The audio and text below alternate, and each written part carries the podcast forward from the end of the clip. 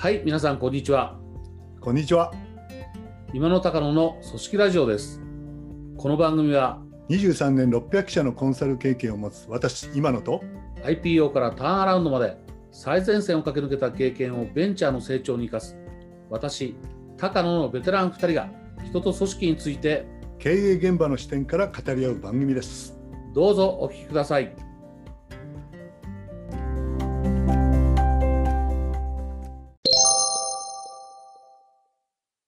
えー今野さん、今日もよろしくお願いします。よろしくお願いします。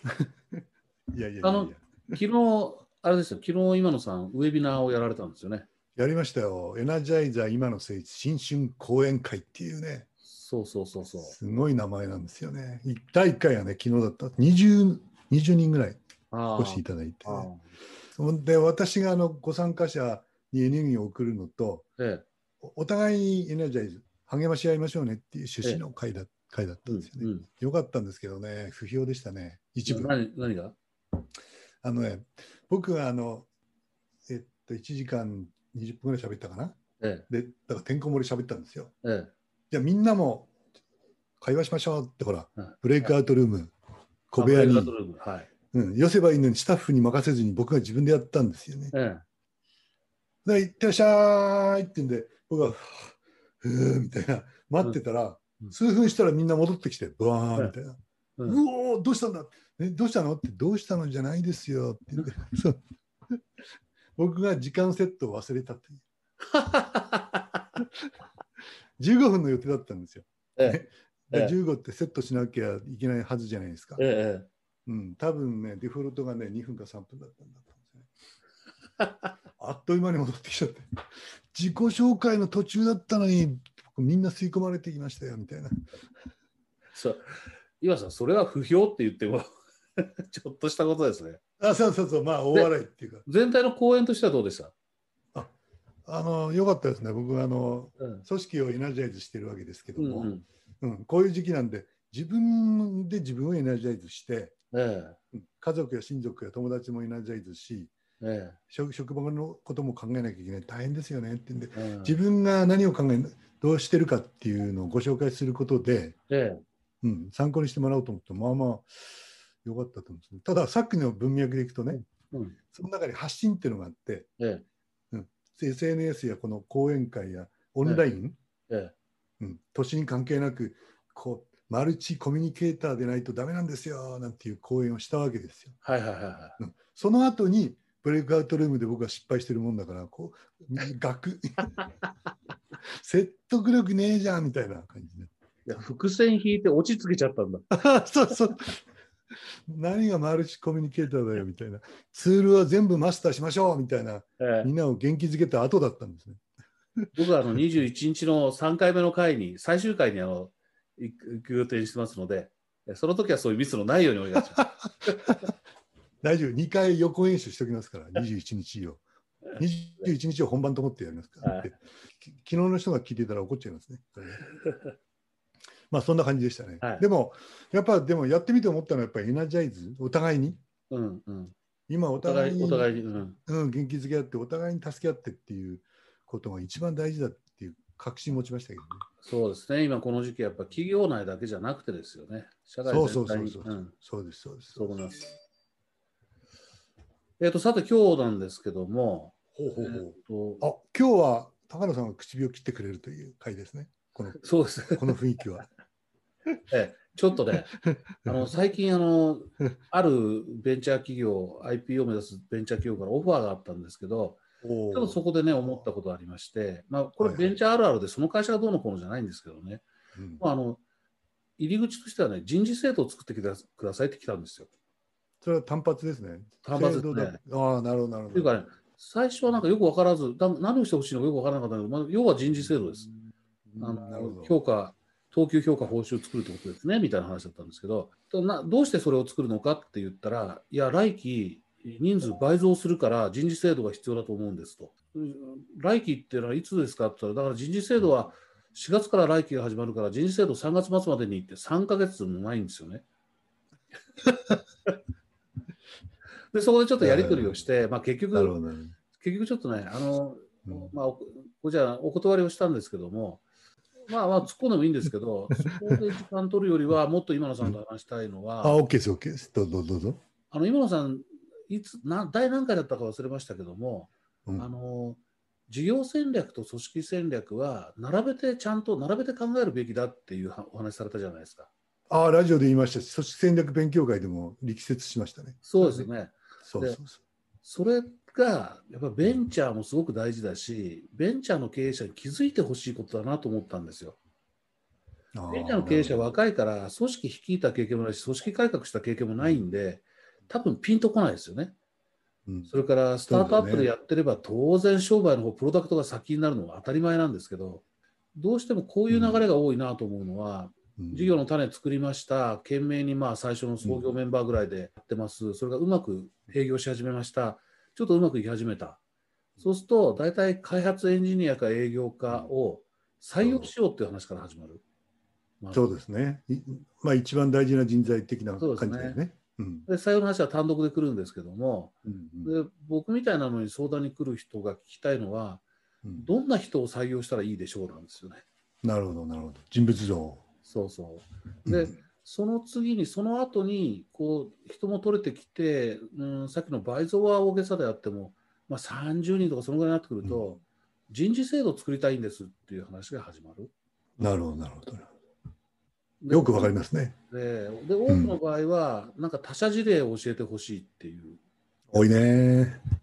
多いどっ。かの会社でこれがうまくいったと聞いたんで、それ入れたいんですけどっていう話だったり。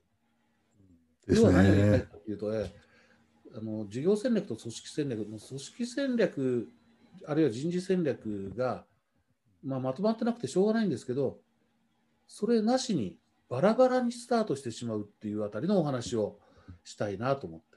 ああ、いいんじゃないですかね。バラバラですね。で、さっきの出だしのその人事制度を作ってくださいっていうえオーダーっていうのはすごい多かったですね。僕20年以上やって、ええ最初の10年人事制度作りまくったんですね。えはいはいはいは僕一人でやってるわけじゃなかったからあれですけど、コンサル何人もいた時は120社ぐらい作ったんじゃないかな。い。あうん、で分かったことはやっぱ、うんあの人事制度を作ってくださいはい分かりましたって人事制度を作っ。ていると、うまくいかないことがもう明らかに分かったんですね。僕もね、今回はそれそれを感じたんですよね。なるほどなるほどなるほやり取りをしていったんだけど、そこはちょっと分かってもらえそうもないなっていう感じ。ど。うんそうすると満足できる仕事にならないし、その会社にとってもいいことじゃないので。うんだからやっぱそこはやっぱ3ヶ月で無理なのはやっぱり人事制度にはストーリーが必要だからだよね。そうですよね。だから採用とか、えー人事施策、人事制度もそうだし、教育研修もそうだし、全体の設計っていうか、おぼろげでも。おぼろげでもですね。だから人事制度を作ってて一番大事だと思ったのは組織人事ポリシーですね。そうですよね。だからそうんこの柱になる人事ポリシーを持たないと、そうそう。えまあ、僕の場合は組織が枕言葉なんで、組織中黒人事ポリシーというふうにそうです、ね。いいいいですしましたけどね。組織の人事ポリシー。いや、おっしゃる通りですね。だから、それなしにね、他社の真似をしても、これうまくいくはずがないんですよね。うんそれとね、もう一点、ベンチャー、はいこれベンチャーあるあるなんです。じゃあ、そうやって組織人事ポリシー考えようとか、うん組織考えようぜって、そじゃあ組織をちゃんと考えてやりましょうっていうのはいいんだけど、人数が増えていくのは将来じゃないですか。例えば、この間の話のその、今、今何人だったかな、まあ、40人とかが来期80人になりますっていうわけですよね。うんなるほど。未来の話ね。そう、だから80人になった時のうん組織を思い浮かべて設計していかないああ、なるほど。それ大事だね。大事大と、1事。年持たないですよね、これ。持たないですね。だまずその80になった時の組織の形、うん。うん、事業をうまく回すために組織の形が必要なわけで、うん。と、それから、まあ、個人名は入れちゃうと面倒くさい話になるので、個人名入れずに、こう、ポジションと、うん。この、なんていうんですか、業務の流れに基づいた組織の形っていうのをええ、関係者でイメージすることが大事だよね。僕もそれやりますね。うん、あの、あれですよね。人人の名前の入ってない組織図を書いてみる。あそうそうそうそう、人の名前入れてね、作っちゃうんだよね。ええうんまあ、ビジョンだとちょっと遠いかもしれないけど、まあ、来期このぐらいになるとか、まあ、ビジョン3年後ぐらいにこうこういう事業はこうなってる、そのために必要な人数はこういうことができる人がこのぐらい、このぐらい、このぐらいっていうのを作って、組織図を書いて、つまり必要な機能を書くんですよね。そうだと思いますね。あベンチャーに限らずだと思いますけど、うん組織を作るときに人から入りがちじゃないですか。この人がいるからこれ、この人がいるからこれ。そのまあ、志っていうかそのやりたいことが違う人はいると思うんですね。社会に提供した価値とかそのやりたいことがあってうん。それを拡大していきたいっていう人もいるけど、うんうん一方でその仲間がいてうん、この仲間で何かやろうよみたいなことがあるんですよね。でもやっぱこう人命のない組織図を一遍書いてみて、で、そこに、僕がややってるのは、そこに、じゃあ、あ今いる人を当てはめてみようと言って当てはめると、空欄ができたり、やたら兼務ができたりするんですよね。そうですね。で、この空欄とか兼務のところが採用したい人だよねっていう話。でさっきのその仲間内で始めた企業がうん。そのずっと仲間意識でこうやっていくことの弊害っていうのはその辺にあってね、うん。うん、やっぱお互いにやっぱシビアにならなきゃいけないしうん。お前役割この部分果たしてないじゃないかみたいなことっていうのは、うんコンフリクトを起こすのを厭わずにうん。やんなきゃいけないんだけどそれが高野さんがよく人数の壁もあるけど、うんその仲間内でずっとやっていくことの壁みたいのははい。あるよね。うん、ありますね。ありますね。ちょっと人数の壁の方にずれるけど、おっしゃる通りで、やっぱ最初3人から5人ぐらい仲間が集まってスタートするじゃないですか。そうですね。そのうちに場合は多いですね。ところがそのうちにこう外の人を取り始めますよね。そうですねで。この外の人を取り始めるのが今話した話題なんだけど、うんそこで前からいた人やその創業者が思うのが、うんあの自分と考えが一致しない人が入ってくるっていうことなんですけど、そうですね。当たり前なんですよね。当たり前なんですね。あうんではいかなくなっちゃいます、ね。あうんではいかなくなるんです。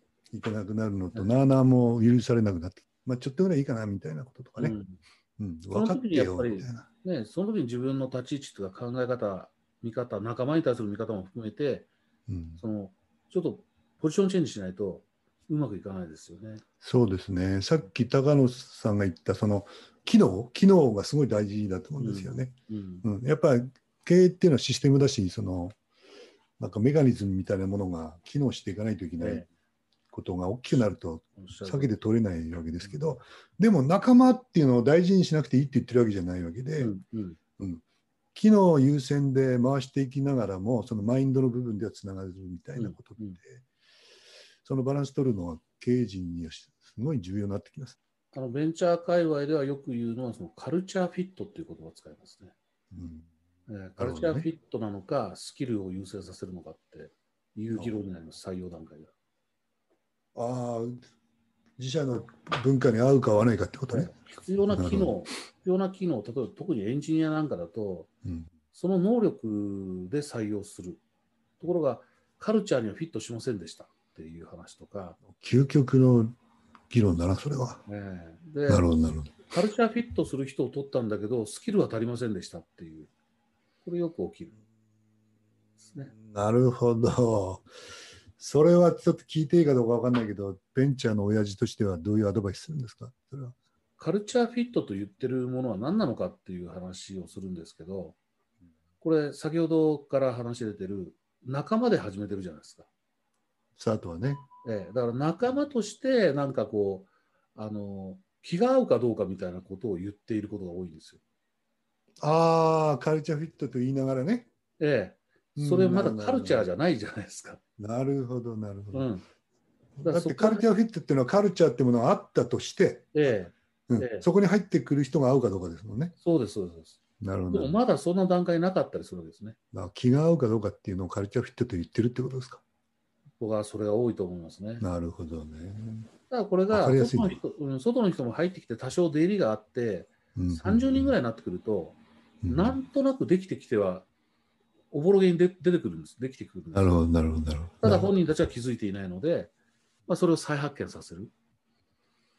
なるほどね。一体僕ら大事にしてるのは何だろうみたいなこと。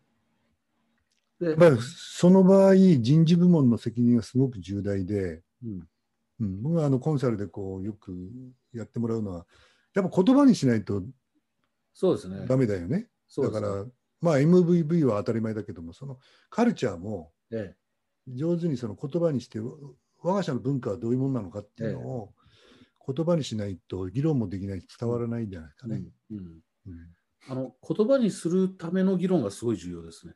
ですね。うん、だから創業者が一人で考えるんじゃなくて、まだどうせ僕がやってるところが人数少ないので、全員で考える。そうそう。作る場の、ね、作る場の改定の時もなんかその話題、ラジオでもしましたねそうで。すね。ええだから全員でこう、全員巻き込みながら、みんなが意見を出し合って、自分たちの中にある大事なものを再発見するっていう、この議論の過程がすごい大事だと思ってますね。なかなかでもそれを時間をかけるっていうことと、途中まで口を出さずに、うん。あのうん経営が考えていることと社員が考えていることの融合みたいなことを辛抱強く上手になかなかできないんですよ。我慢できないっていうかな。うん、そそこですね。すごい重要なことだと思うんですよえね。あの作る場の今回、昨年やった時は、やっぱ中村はまさにそう言ってて、口出したい場面がいっぱいあったけども、みんなが話し合ってくれてるからと思って、じっと我慢したって言ってるんですよね。うん、そこが彼の才能だと思いますね。そういう意味じゃね。うねん、彼なんかあれじゃないですか。あ、やってるのかもしれないけど、そういうセミナーとかやってくれたらね。もうあのやり始めて、あのお声かあ、かっ本当ですか。て、え。ー、あ今野さん、あれですコスモスイニシアを決めるとき、その時の社長の重田さん、会長か、重田さんもそうでしたよ。えどういうこと？どういうこと？が我慢してたってこ自分は口出さ なるほど。あのね、その時に彼が言ったのは、あの自分が口を出したら、みんなそれが正解だと思ってしまうって言いましそうだよね。た。うん、だからそ、せっかくみんな話し合ってくれてるのに、そんなことで決めたくないし、みんなの話を聞きたいって言って、じーっと我慢しました、彼は。そあの会社に会社によってはその上手に雰囲気と持っていき方を考えないと、えっと、なんていうか、言ってないのに、うん、この社長はこういうふうに考えるはずだ忖度する。忖度したものができちゃうっていうケースも多いですよ。そうですね。うん、それだとなんかみんなで話し合って意味がないっていうのはね。うん、そろそろね、もう今日の時間が来ているので、まあ、あのきっかけからいつもの通りでこういろいろな話いきましたけども、あの僕としてはやっぱベンチャーの経営者、あるいは早期のメンバーの方たちに、あ事業戦略を考える、事業をスケールさせるんだったら、その時の組織どうするのかっていうことを並行して考えようねっていうことをお伝えしたいなと思っております。なるほど。で、人事制度もストーリーを持って、そうですね組織。人事ポリシーに落として作ってくださいという。そういうことです。はいそこに落として採用にしろ、人事にしろ、教育にしろ考えましょうねということです。でも今日のあれですね、チップスとしてはあの名前のない組織図を書いてみるっていうのは今野さんと僕と一致してましたね。ああ、あれはいいいいと思いますね。あれいいと思うやっぱり名前まず自分たちの名前入れて作っちゃうからね。あそうそうそうん名前入れないよよくないと思いますね。まおあ、なんまあ、これは冗談ですけど、なんなら社長の名前も入れないで作ったらいいと思います。う。社長誰にするか後で考える。はい。失礼しました。失礼しました。というようなことで、今週は、はえーこんなところで、えー終わりたいと思います。終わりましょう。来週もお楽しみにお願いします。はい。ありがとうございました。ありがとうございました。